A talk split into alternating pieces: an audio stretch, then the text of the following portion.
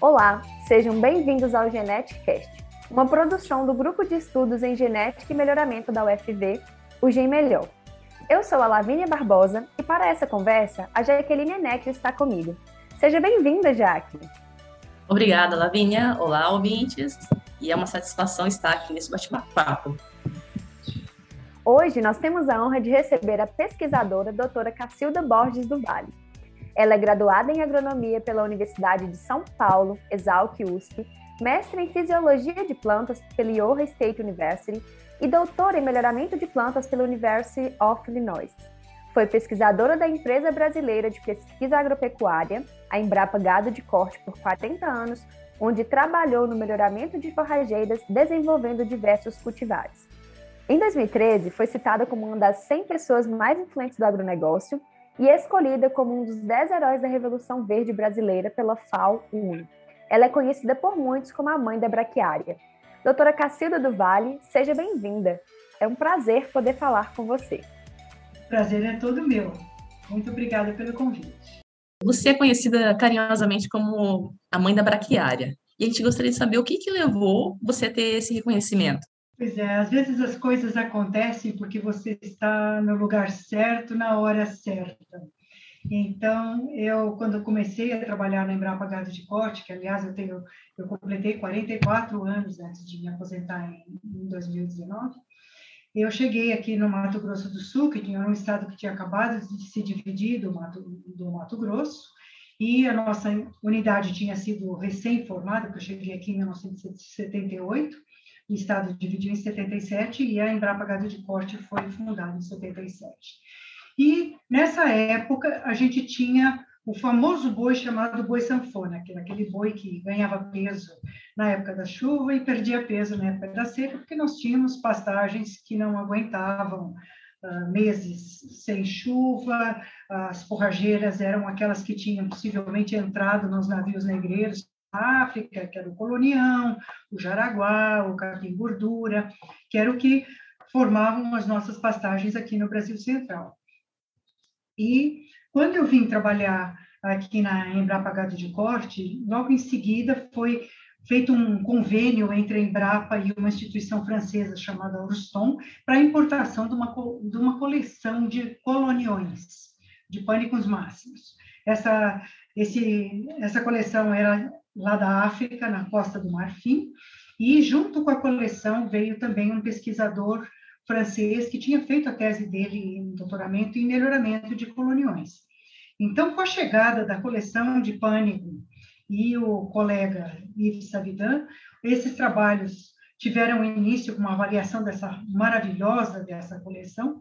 E naquela época o Centro Internacional de Agricultura Tropical que fica em Cali na Colômbia já tinha convidado colegas brasileiros para participar de uma, um workshop uma mesa redonda para ver o que que a gente podia fazer em termos de melhoria de pastagens para solos mais fracos. E com essa conversa que foi feita na Colômbia, eu diria que lá pelos anos 80, 81, uh, se decidiu por uma viagem de coleta de braquiárias no continente africano. Então, uh, o trabalho que eu ajudei a desenvolver aqui no, no, na Embrapa Gado de Corte, que já naquela época era só com algumas poucas braquiárias que haviam entrado até sem uma introdução formal, que era uma braquiária decumbens, uma braquiária brisanta, ajudei a organizar esse trabalho com a braquiária brisanta cultivar marandu, que no fim foi lançada e eu já estava no, na, no meu doutorado na, nos Estados Unidos, mas por conta da pouca diversidade de tipos que tinham aqui, porque essa uma gramínea, é uma gramínea africana, e nós só tínhamos uma braquiária decumbens, possivelmente uma ou duas braquiárias brisantes, e também nessa época já tinha entrado a braquiária umidícola e uma também, e uma braquiária rosiziense.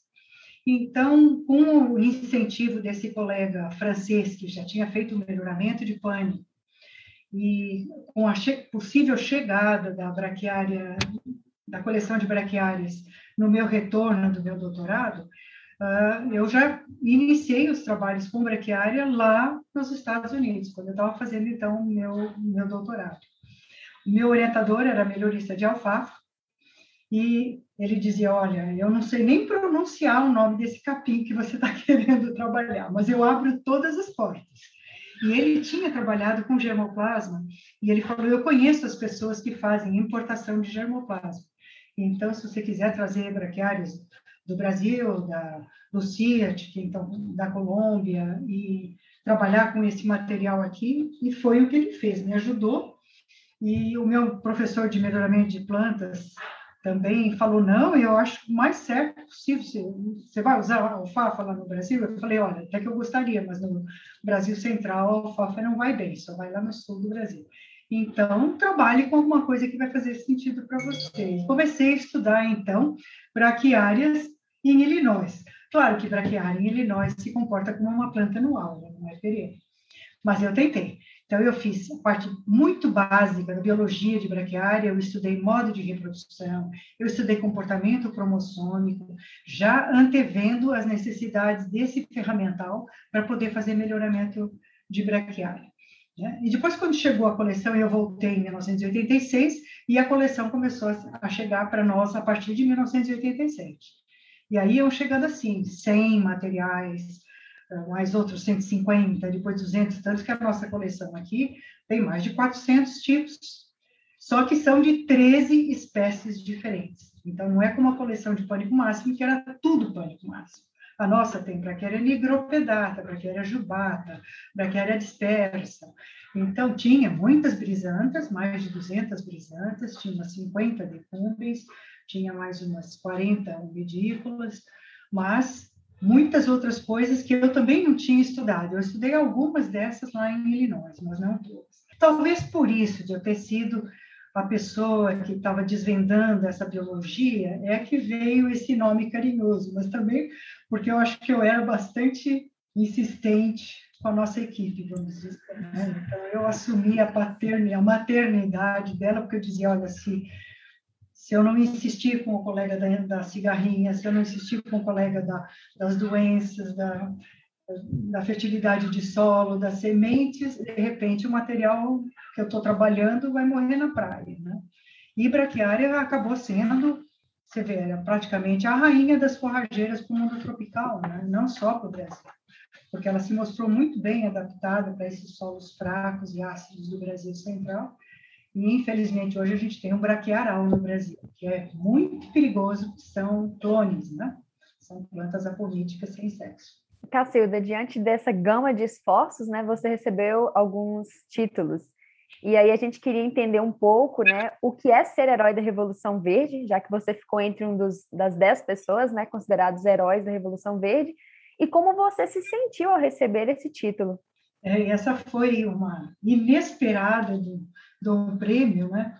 Eu tinha recebido um prêmio pela Embrapa de o Frederico de Menezes Veiga, que é dado uma vez por ano para alguém da Embrapa e para alguém de instituições outras que não a Embrapa, e recebi esse prêmio, inclusive pelo do presidente. Esse prêmio, na verdade, e o da é, Heróis da Revolução Verde, eu dedico muito à nossa equipe, porque se não fosse um trabalho de equipe, você vê, eu estava fazendo a parte muito básica do melhoramento, gerando híbridos, começando aquela avaliação sobre cortes, mas quem diz finalmente se uma, um material de um capim é bom ou não? É o boi, a vaca, né? E eu não fazia os trabalhos com ah, animais em pastejo, não fazia os trabalhos de produção de sementes, não fazia o trabalho de, de, tolerância a insetos e a doenças. Então, não fosse essa equipe, que só aqui no gado de corte, naquela época, éramos 18 ou 19 pesquisadores, esses materiais não tinham chegado no final da linha. Mas como eu falei para vocês que eu era muito perseverante, o pessoal falava, nossa, você tem uma perseverança. Eu falava, pois é, mas vocês têm que começar a avaliar, olha, tem aqui semente, vai lá, vai no vaso, experimenta, faz o material que você pode. Depois ajudava no campo e etc. E uh, os ensaios de pastejo era sine qua non. Depois que entrou a lei de proteção de cultivares, esses capins, para poderem chegar no comércio, eles têm que obedecer todas as regras de registro e de proteção.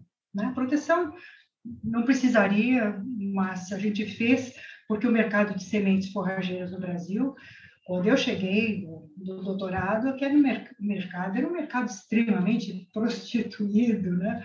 Eu acho que eles olhavam para nós e falavam assim: nossa, vocês da pesquisa são um bando de teóricos. E a gente olhava para o setor produtivo e falava: vocês são um bando de piratas, porque era um usurpando do outro e preenchia um papel bonito, dizendo que aquela cultivar era maravilhosa, que dava não sei quantos quilos de peso vivo por hectare, e papel aceita tudo. Eu falei, mas que comprovação vocês têm?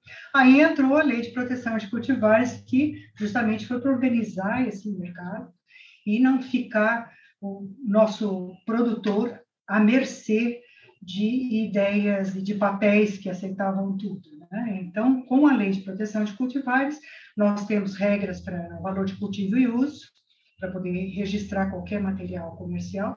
E para proteção, nós temos que fazer os DHS, que são distinguibilidade, homogeneidade e estabilidade para esses materiais genéticos. Então, aí o mercado ficou muito melhor organizado. E aqui que eu também dedico o trabalho de uh, aceitação dessas nossas cultivares. Uh, desde 2002, que a Embrapa tem uma parceria com a Unipasto, que é uma associação de produtores de sementes de forrageiras, que eu considero que é a nossa elite de produtores de sementes, porque tiveram que se organizar numa, numa associação, aportam recursos anualmente para os programas de pesquisa da Embrapa, não só da Embrapa Gado de Corte, o, o acordo é com a Embrapa, então Acre, Belém, Cerrados, Pecuária Sudeste, Gado de Leite, todas essas recebem recursos nesses partes e não trabalha só com braquiária e pânico, trabalha com leguminosas, né, araques, estilosantes, com hidropógon, com capim elefante. Então, a, o sucesso dessa parceria fez com que a parte de transferência de tecnologia ficasse muito mais fácil. Então, como eles são responsáveis pela comercialização das nossas cultivares, e eles pagam royalty para a Embrapa, ah, acabou que a gente, com os treinamentos que a gente fazia sobre as novas cultivares, a adoção ficou muito mais fácil. Então, esses prêmios eu dedico realmente a essa equipe valiosa que nós tivemos, que, é, que sirva de exemplo até para outras culturas, e a parceria com a iniciativa privada. Cacilda, e depois desses 40 anos de contribuição Atualmente, quais atividades que você escolheu para fazer? O que você tem desenvolvido atualmente? Pois é, eu brinco com os meus colegas da Embrapa Gado de Corte que eu sou uma semi-aposentada, né? Nós temos reuniões do grupo de pesquisa vegetal toda sexta-feira de manhã, então eu sempre que eu estou disponível, não estou viajando, não estou em outro fuso horário, etc., participo dessas reuniões e eles gostam muito de perguntar como é que era antigamente, por que que daria certo fazer assim ou fazer assado. Então, gostam de ouvir a minha opinião e eu me sinto bastante lisonjeada de poder ainda contribuir. Fora isso, eh, mudei para uma sala que é multiusuário, lá no Embrapa Gado de Corte, ainda está o computador, está ali, eh, uma porção de pastas de viagem, deixei uma biblioteca de muitos dos meus livros de estudo e das teses todas que foram feitas com braquiária, está ali naquela sala.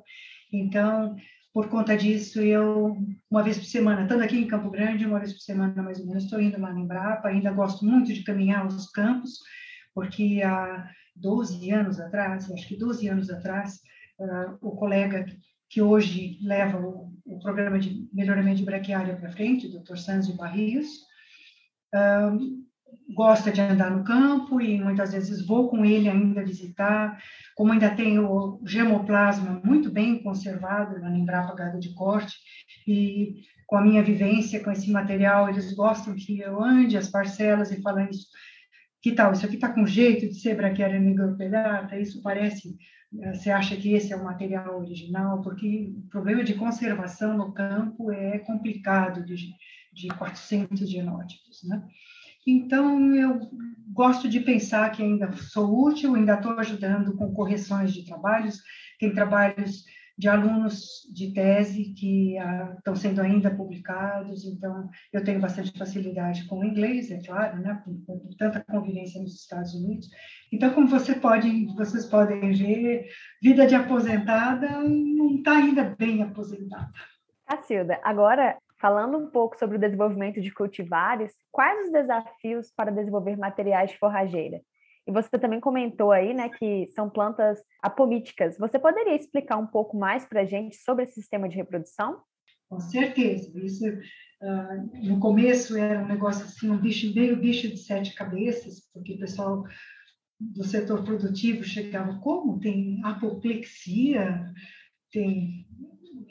O que, que é isso que, você, que essa planta tem? Eu falei, não, ela só é uma planta que na parte feminina não ocorre a divisão meiótica, portanto, ela não produz gametas passíveis de serem fecundados, e, portanto, como ela produz um, um gameta que já é 2N, né, já tem todo o complemento cromossômico que precisa, a fecundação só acontece dos núcleos polares. Então, o endosperma da semente é sempre híbrido, mas o embrião é um clone, é uma cópia exata da planta-mãe. E aí, como é que você faz melhoramento genético se você não tem fusão de gameta masculino com feminino? O que teve que acontecer foi que nós uh, acabamos tendo que usar plantas que foram poliploides, a diploide sexual, que é a Brachiara rosiziensis, foi tetrapolidizada artificialmente, então com colchicina, foi tratada, ela acabou ficando tetraploide, né, 4N, e esse material sexual é que a gente usa, então, o pólen da apomítica para fecundar esse gameta 4N. E aí foi quando a gente começou a brincar de cruzamento de rosizienses com brisanta, rosizienses com decumbens. Depois, em Campo Grande, conseguimos duplicar os cromossomos de uma diploide de decumbens.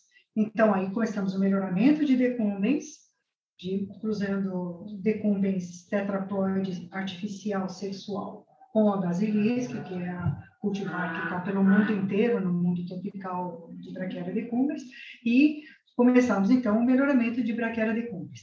A duplicação de cromossomos de Brachiara brisanta foi feita no Senagem, na Embrapa Recursos Genéticos, e nós temos esse material conservado aqui no, na Embrapa Gado de Corte, mas por ser um material difícil de ser cruzado, porque são plantas muito altas e que florescem muito tarde, nós acabamos não fazendo o melhoramento intraespecífico de Brachiara brisanta. E a Brachiara brisanta é a maior coleção que nós temos, o maior número de acessos que nós temos na coleção são de Brachiaras brisantas, porque ela já veio com aquela conotação de ter resistência às principais pragas das pastagens, que são as cigarrinhas das pastagens. Né? Mas então começamos já fazendo um melhoramento interespecífico, vocês podem imaginar que saiu um pouco de tudo, porque quando a gente cruza espécies, saem plantas com vigor de híbrido, mas saem plantas que são rosetas que não saía desse tamanho no pasto, então tinha um pouco de tudo, tinham materiais muito estranhos. E com esses primeiros cruzamentos, houve um interesse muito grande de se estudar o que, que era a herança da comicia e o controle da comicia, e então o nosso projeto acabou sendo uh, uh, cotado para uma cooperação internacional com a Europa, inclusive aquele colega da França que tinha chegado com a coleção de Pânico, uh, fazia parte desse consórcio também, mas um professor de, do país de Gales, e Wageningen, que é uma universidade internacional na Holanda. Então, nós, por quatro anos, estudamos com muito esforço a apomixia, da parte molecular, da apomixia, do controle genético, e dentro desse projeto também estavam os pássaros com um grupo da Argentina que estava fazendo melhoramento de pásparo. Não sei se você sabe, mas os pásparos são nativos da América do Sul e da América Latina. Né?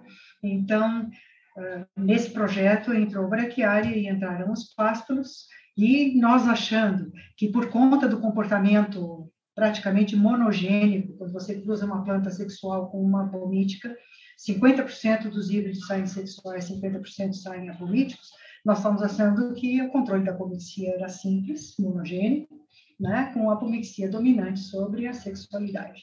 Quando a gente começou a tentar desvendar a molecular, a gente viu que era muito mais complexo do que isso.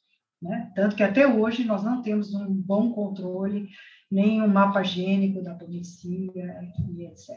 Mas, para efeitos práticos, continua valendo né, que a, as populações geradas a partir de um cruzamento sexual com a política em braquiária e em pânico têm esse comportamento.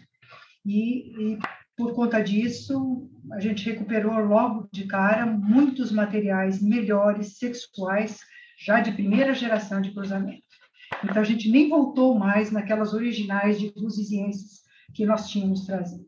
Por que, que a gente pensou fazer o cruzamento de rosizienses com brisanta e com decumbis? A gente queria o valor nutritivo e o vigor da Brachiaria rosiziensis, combinada com a rusticidade e adaptação a solos mais fracos e ácidos da Brachiaria decumbens, e com a resistência à cigarrinha e o bom, o bom desempenho animal, vamos dizer, das Brachiárias brisantas. Então, era o cruzamento do bom com bom, como, como gostamos, gostamos nós melhoristas, né?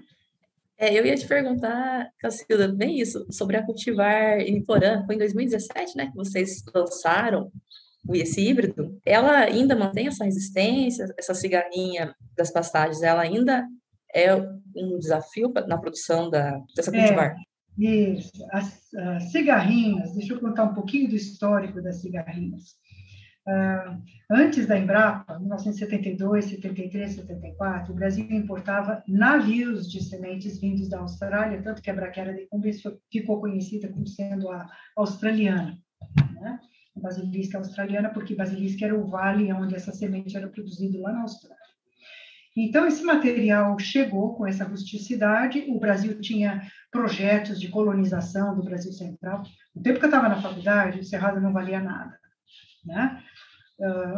Ninguém conseguia plantar nada, era 1973, 72, no Cerrado a gente não consegue fazer nada. E aí, de repente, com programas de Propasto, CONDEP, que era o Conselho de Desenvolvimento da Pecuária, Propasto, Formação de Pastagens, é, com, esse, com essa braquiária, uh, pastagens estavam sendo semeadas com avião e etc. Formou-se um grande monocultivo de braquiária decumbres e as cigarrinhas das pastagens, que eram muito bem controladinhas, porque eram Uh, tinha capim gordura, tinha outras coisas no Brasil Central, não tinha se expandido, mas com formação de pastagem era coisa assim, de 200 hectares formados por dia numa certa região, com avião. E nisso, a, a cigarrinha se multiplicou e, e dizimou pastagens de braquiária de cumes. E foi por conta desse desastre, praticamente, que incentivou aquela reunião que eu falei para vocês no começo, do CID, de procurar novos ecotipos de braquiária para controlar essa situação. E como entrou a braquiária brisanta, a cultivar marandu, que já vinha com essa conotação, a braquiária decumbens em muitos desses ecossistemas foram substituídas pela braquiária marandu, que é resistente às cigarrinhas típicas de pastagens. Com esse híbrido em Piporã, que aliás é um cruzamento de 1992, para vocês verem como as coisas são, e ela foi lançada em 2017. Mas é porque nós estávamos avaliando essa coleção e antes de lançar híbridos, nós tínhamos que explorar a variabilidade genética que a gente tinha trazido da África. Então, por isso é que saiu a Charaes em 1990, em 2013, desculpe. Depois, em 2007, lançamos a Piatã, que já era resistente a cigarrinhas típicas de pastagem, mas com comportamento no período seco mais interessante do que a Marandu.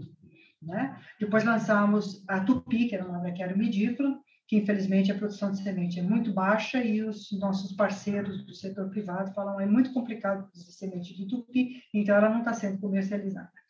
E em 2013 lançamos a Paiaguás, que então é uma outra braquiária brisanta com um ótimo comportamento na, no período seco, melhor até que a própria Piatã.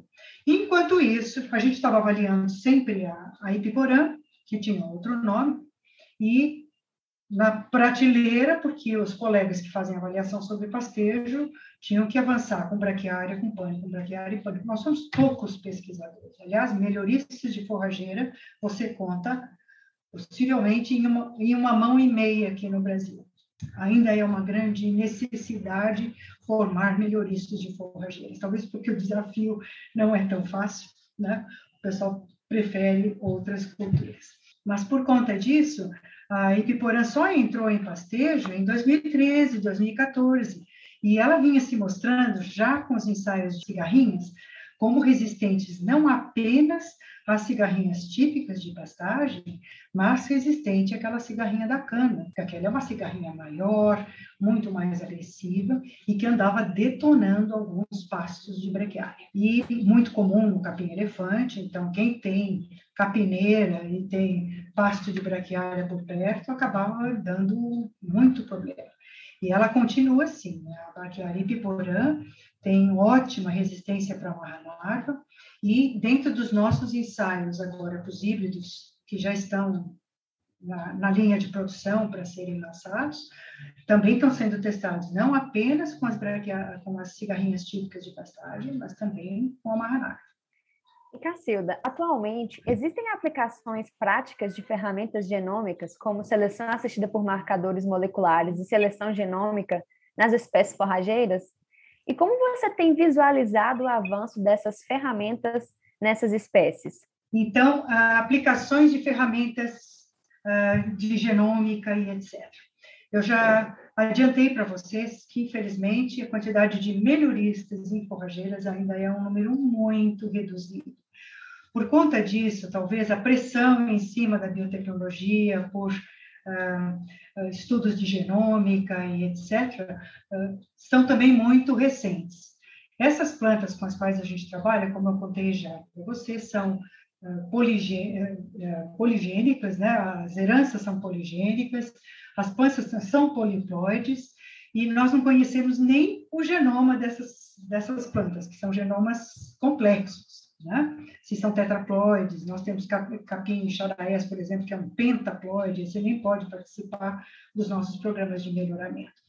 Nós temos sim usado marcadores moleculares para a está funcionando bastante bem com pânico, então, para não precisar fazer a microscopia, que é um trabalho muito demorado, de, demanda treinamento e etc., o marcador para a convexia está funcionando bem. Então, nas populações de híbridos de pânico já está sendo usado esse marcador para dizer quem é sexual e quem é apomítico. Em braquiária, ainda está tendo uma recombinação aí meio complicada, então a gente não está tendo tanto sucesso, mas também estamos usando o marcador da pomixia para análise de, você vê, quando a gente faz um cruzamento desse, a gente gera, às vezes, 10 mil híbridos, fazer modo de reprodução para isso praticamente impossível.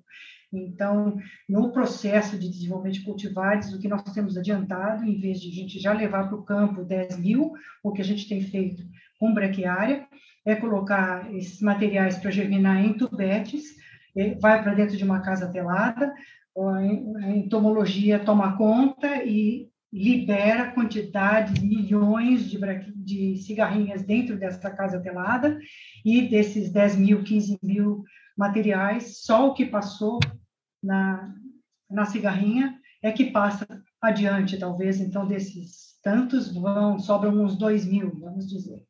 E esses mesmo, antes de a gente passar esses 2 mil para campo para fazer teste com cortes, a gente ainda normalmente espera até mais uma etapa de cigarrinha para ver se a gente reduz isso para uns 1.500 mais ou menos, para ter condição de, de repente, avaliar com cortes. Mas também estamos uh, adotando drones que parece que detectam bastante bem o ataque de cigarrinhas e outras enfermidades no campo, principalmente no pânico, está tendo bastante problema com viroses, e o drone tem captado imagens interessantes e a gente já está adotando também essa modernidade, essa tecnologia. Mas estudos com GBS, etc., é, ainda estamos engatinhando. Então, nós temos colegas, sim, que estão trabalhando com biologia molecular, e estamos tentando fazer um pouco de seleção genômica. Temos que ter toda essa metodologia de análise de dados, porque não estamos lidando com diploides, né? estamos lidando com poliploides. A expectativa é que sim, em breve a gente consiga usar ferramentas genômicas. Nós precisaríamos muito de um marcador para resistência a inseto, né, para resistência à cigarrinha, e também para resistência ao fungo bipolares nos pânicos máximos. Isso seria um avanço muito grande para nós, porque esse trabalho com entomologia e fitopatologia é muito complicado. Então, estou antevendo que nos próximos cinco, seis anos, a gente vai ter, sim, o uso de bastante ferramentas moleculares no auxílio ao melhoramento. Cacilda, e quais seriam as recomendações para a nova geração agora de pesquisadores que você daria para que atingisse também sucesso profissional? E eu vou além, eu vou no pessoal também. Então, a recomendação que eu diria para os profissionais. Primeira coisa, você tem que gostar do que você faz, porque trabalhar, trabalhar sendo um sacrifício, quantos anos você aguenta disso? E que estresse que você traz na sua vida. Então, de duas uma, ou você aprende a gostar do que você está fazendo, ou você já entra em alguma coisa que você realmente gosta, né? Eu sempre gostei muito da agronomia, fiz eh, a universidade com prazer, para mim não era sacrifício estudar, e depois o mestrado e o doutorado também. Então, essa inclinação de querer derivar prazer daquilo que você faz é muito importante. E dedicação. Eu acho que a gente não existe é, trabalho fácil, né? 90% de perspiração e 10% de inspiração, né? De você ter dom e você poder fazer. O resto é trabalho mesmo, é você se dedicar, é você tentar fazer o seu melhor, dar o seu melhor, mas principalmente não desanimar com os pequenos tropeços. Eu acho que esses desafios têm que servir para a gente justamente tentar se superar. Eu, quando voltei do meu mestrado e coloquei uma primeira aluna minha de com bolsa do CNPq de iniciação científica, eu tinha dúvidas do que, que ia dar certo nos cruzamentos de braquiária e etc. Então, a coitada da minha aluna, o pessoal ainda brincava, nossa, mas você é feitora de escravos, o que, que é isso? Ela está fazendo citogenética, está no campo cortando, ela está avaliando cruzamento, ela está na casa de vegetação. Eu falei, bom, ela vai ter que fazer um relatório para o CNPq no final do ano e eu preciso ter resultado de alguma coisa, né? Então, mas eu estava junto com ela. Eu falei, não, é assim que a gente faz. E graças a Deus essa moça era muito dedicada, ficou comigo até com bolsa de aperfeiçoamento depois. E hoje ela é um expoente na Arara Azul, a doutora Neiva Guedes. Então, eu acho que o importante é, é esse espírito de você se doar para aquilo que você está fazendo, e o seu entusiasmo acaba contagiando as pessoas que estão perto de você, porque é muito difícil você chegar a um sucesso trabalhando sozinho. Você tem que ter o espírito de equipe. Então, você precisa contar com seus colegas, seja humilde de dizer, olha, eu não sei, eu preciso que você calcule para mim a fertilidade daqui, eu preciso que você descubra como é que a gente produz semente desse material. Então, é muito importante você fazer parte de uma equipe e não desanimar com os pequenos tropeços. Que ótima conversa. Excelentes conselhos, Cacilda. E assim, vamos encerrando. Conversamos com a doutora Cacilda do Vale. Cacilda, muito obrigada pela sua participação. Realmente foi uma honra é, conhecê-la e ouvir um pouquinho sobre a sua história, ouvir um pouquinho sobre o seu trabalho. E parabéns essa contribuição que você deu para a ciência. Imagina. Muito obrigada. É todo meu, e eu espero que essa nossa conversa estimule novos uh, melhoristas, melhoristas de forrageira. Eu tenho um ex-aluno de doutorado que está hoje lá nos Estados Unidos, é professor até nos Estados Unidos, que acabou fazendo mestrado conosco aqui em Campo Grande, depois o doutorado também com forrageiras, e está fazendo um trabalho maravilhoso justamente com genômica. Felipe, é, que está nos Estados Unidos, e dele a gente espera bastante progresso realmente. E ele sempre dizia: Olha, eu assisti uma palestra sua e isso me animou muito, porque o seu entusiasmo foi contagiante. Então, espero que contagie mais os novos colegas do nosso melhoramento de forrageiros. A nossa ideia de conversar, fazer esse bate-papo foi justamente isso: é levar um pouquinho né, da história e do, dos trabalhos que pesquisadores de renome desenvolveram e para os ouvintes, né, ou para os futuros melhoristas, que eles consigam talvez se encontrar também com algumas informações, alguns conselhos. Muito obrigada. O prazer foi todo meu. E você, caro ouvinte, gostou? Acompanhe-nos em nossas redes sociais, Facebook, Instagram e LinkedIn, além do nosso site, o www.gmelhor.com.br, para deixar seu comentário, crítica, sugestão ou temas para trazermos nos próximos episódios. Em nossas redes sociais e no nosso site, você pode saber mais sobre nossos eventos e novos episódios do Geneticast. E como você sabe, toda primeira segunda-feira do mês, um novo episódio. Um grande abraço e até mais!